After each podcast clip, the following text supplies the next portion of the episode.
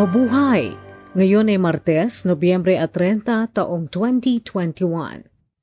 Kayo ay nakikinig sa Balitang Pilipinas sa Tagalog.com. Sa ating pangunahing balita, Biyahero mula sa labing apat na bansa, bawal pumasok sa Pilipinas. Piso, lalong humihina laban sa dolyar. Nasa spacecraft, babanggain ang isang asteroid. Nagpatupad na ng temporary ban ang Pilipinas sa mga manggagaling ng South Africa, Botswana, Namibia, Zimbabwe, Lesotho, Eswatini at Mozambique dahil sa bagong Omicron variant na unang natagpuan sa South Africa at ngayon ay tinatawag ng World Health Organization na variant of concern. Inilagay na rin sa red list ang Austria, Czech Republic, Hungary, the Netherlands, Switzerland, Belgium at Italy, epektibo noong Nobyembre 28 hanggang Disyembre 15. Nangangahulugan itong ang mga pasahero manggagaling sa mga naturang bansa ay hindi papapasukin ng Pilipinas, maliban na lamang kung mga Pilipinong pinauwi sa pamamagitan ng government at non-government organization assisted flights. Kailangan din nilang magkwarantina ng labing apat na araw Ayon sa World Health Organization, ang Omicron variant o B.1.1.529 ay isang variant of concern dahil ito ay mas nakakahawa, mas magiging dahilan ng paglala ng mayroong COVID at maaari mabawasan ang pagiging epektibo ng bakuna dahil may kakayahan itong iwasan ang depensa ng immune system. Ang bagong variant ay natuklasan ng mga siyentista sa South Africa makaraang biglang tumaas ang kaso ng COVID sa bansa. Hindi na itutuloy ng Pilipinas ang planong pagbubukas ng borders nito sa mga dayuhang fully vaccinated laban sa coronavirus disease ngayong Disyembre dahil sa banta ng mabilis na nakakahawang Omicron variant. Ayon sa mga siyentista, ang Omicron ay may 30 mutations sa kanyang spike protein kaya't mas nakakahawa. Pansamantalang sinuspinde ng Department of Labor and Employment ang pagpoproseso at deployment ng mga bagong tanggap na household service workers sa Kingdom of Saudi Arabia.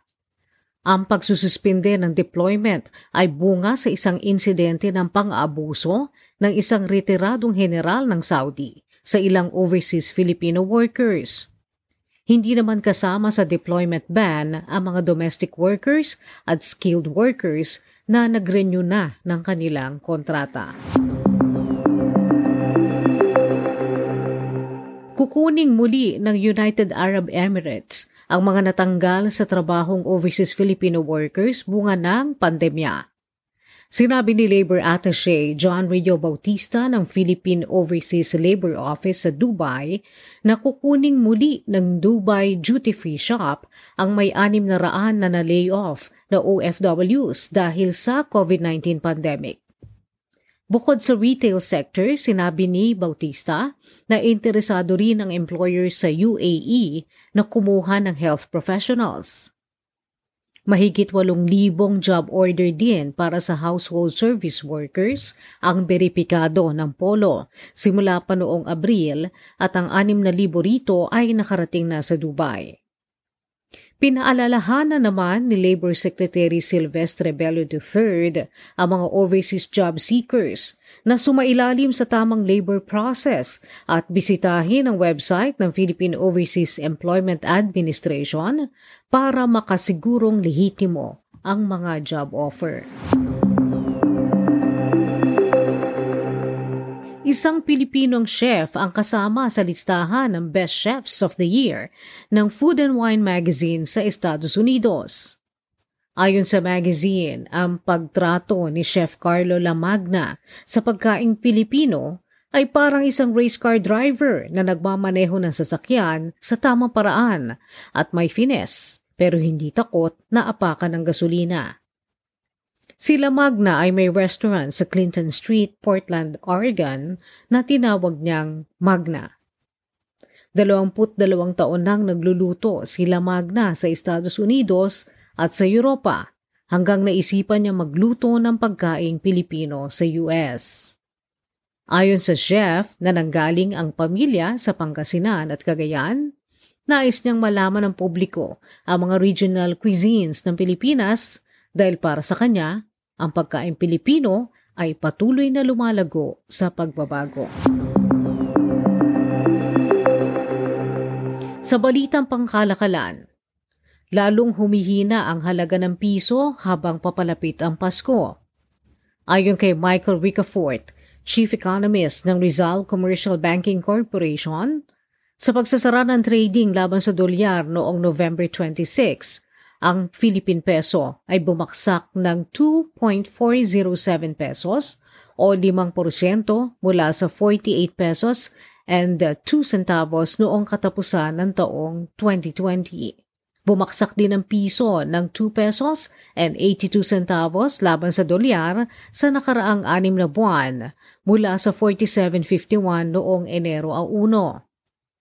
Ang mahinang piso ay magbibigay ng benepisyo sa mga exporters pero hindi naman maganda para sa mga importers dahil mas mapapamahal sila sa kanilang ini-import na produkto.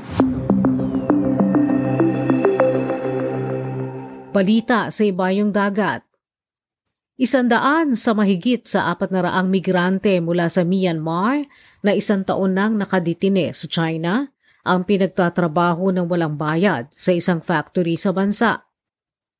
Sinabi sa Radio Free Asia o RFA ng isang nakalayang migrante na pinagtatrabaho sa isang seafood factory sa Weihai, Shandong Province ang may isandaang migrante na walang bayad at hindi pinalalabas. Naiwan naman sa bilangguan sa dungguan ang tatlong daan sa mga ito. Ayon kay Ong Myat Min na na-interview ng RFA, illegal siyang pumasok sa China para magtrabaho makaraang tumakas sa kaguluhan sa Myanmar. Sinabi ni Min na napilitan siya magtrabaho sa isang seafood factory sa Weihai, Shandong Province na walang bayad upang wag lamang makulong sa bilangguan.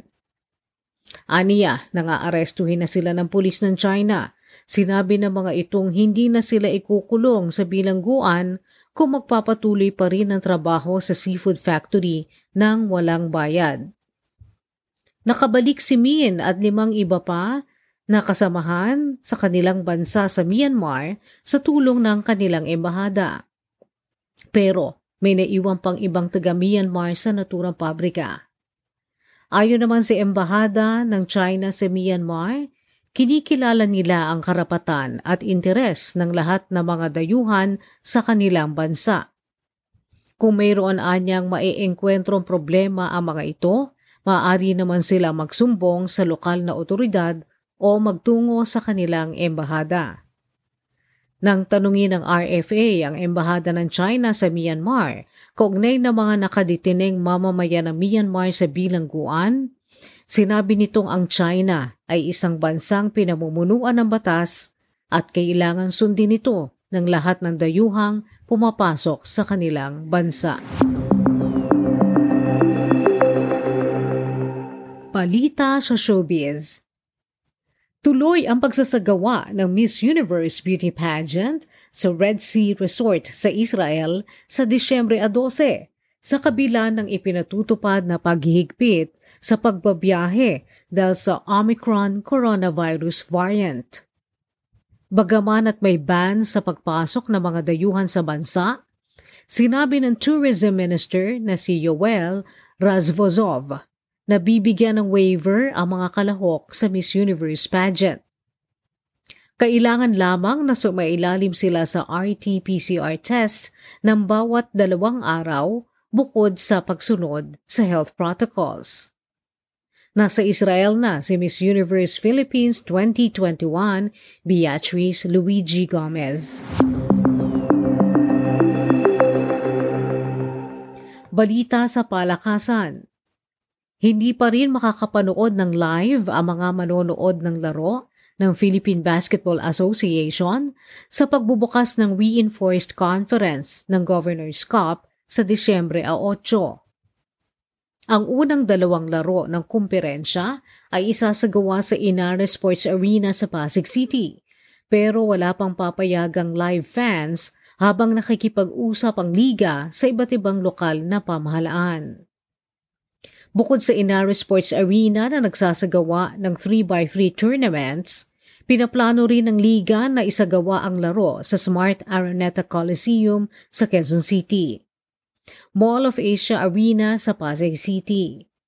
Inara Sports Center sa Antipolo City at sa Phil Oil Flying V Arena sa San Juan City. Samantala, sa National Basketball Association o NBA, Nabuhay si Stephen Curry sa huling mga minuto ng laro at nakabawi sa palpak na simula ng Golden State Warriors para matalo ang Los Angeles Clippers sa score na 105 to 90 at nakuha ang kanilang ikapitong straight na panalo sa NBA. Hindi umepekto ang home court advantage para sa Clippers nang madagit ng Warriors ang panalo sa pamamagitan ng pag-score ni Curry ng 13 points sa huling bahagi ng laro. Sa balitang kakaiba, nagpadala ang NASA ng isang sasakyan sa kalawakan para banggain ang isang asteroid. Bago tayo mataranta, walang asteroid na tatama sa daigdig na maaaring makasira rito sa malapit na hinaharap. Ang NASA spacecraft na kasing laki ng golf cart na tinatawag na Double Asteroid Redirection Test o DART ay isang pang-testing lamang para sa kahandaan ng daigdig sakali magkaroon nga ng malaking asteroid na tatama sa planeta. Target ng test ang asteroid moonlet na Dimorphos na kasing laki ng isang football stadium. Ang plano ng NASA ay banggain ito para mag-iba ng direksyon. Ang DART ay magbabiyahe ng 10 buwan sa kalawakan bago makarating sa destinasyon nitong nasa 6.8 million miles o 11 million kilometers mula sa daigdig. Ang kabuang halaga ng DART project ay tinatayang nasa 330 milyong dolyar. At yan ang kabuuan ng ating mga balita ngayong Nobyembre at 30 taong 2021 para sa Tagalog.com. Basta sa balita, lagi kaming handa.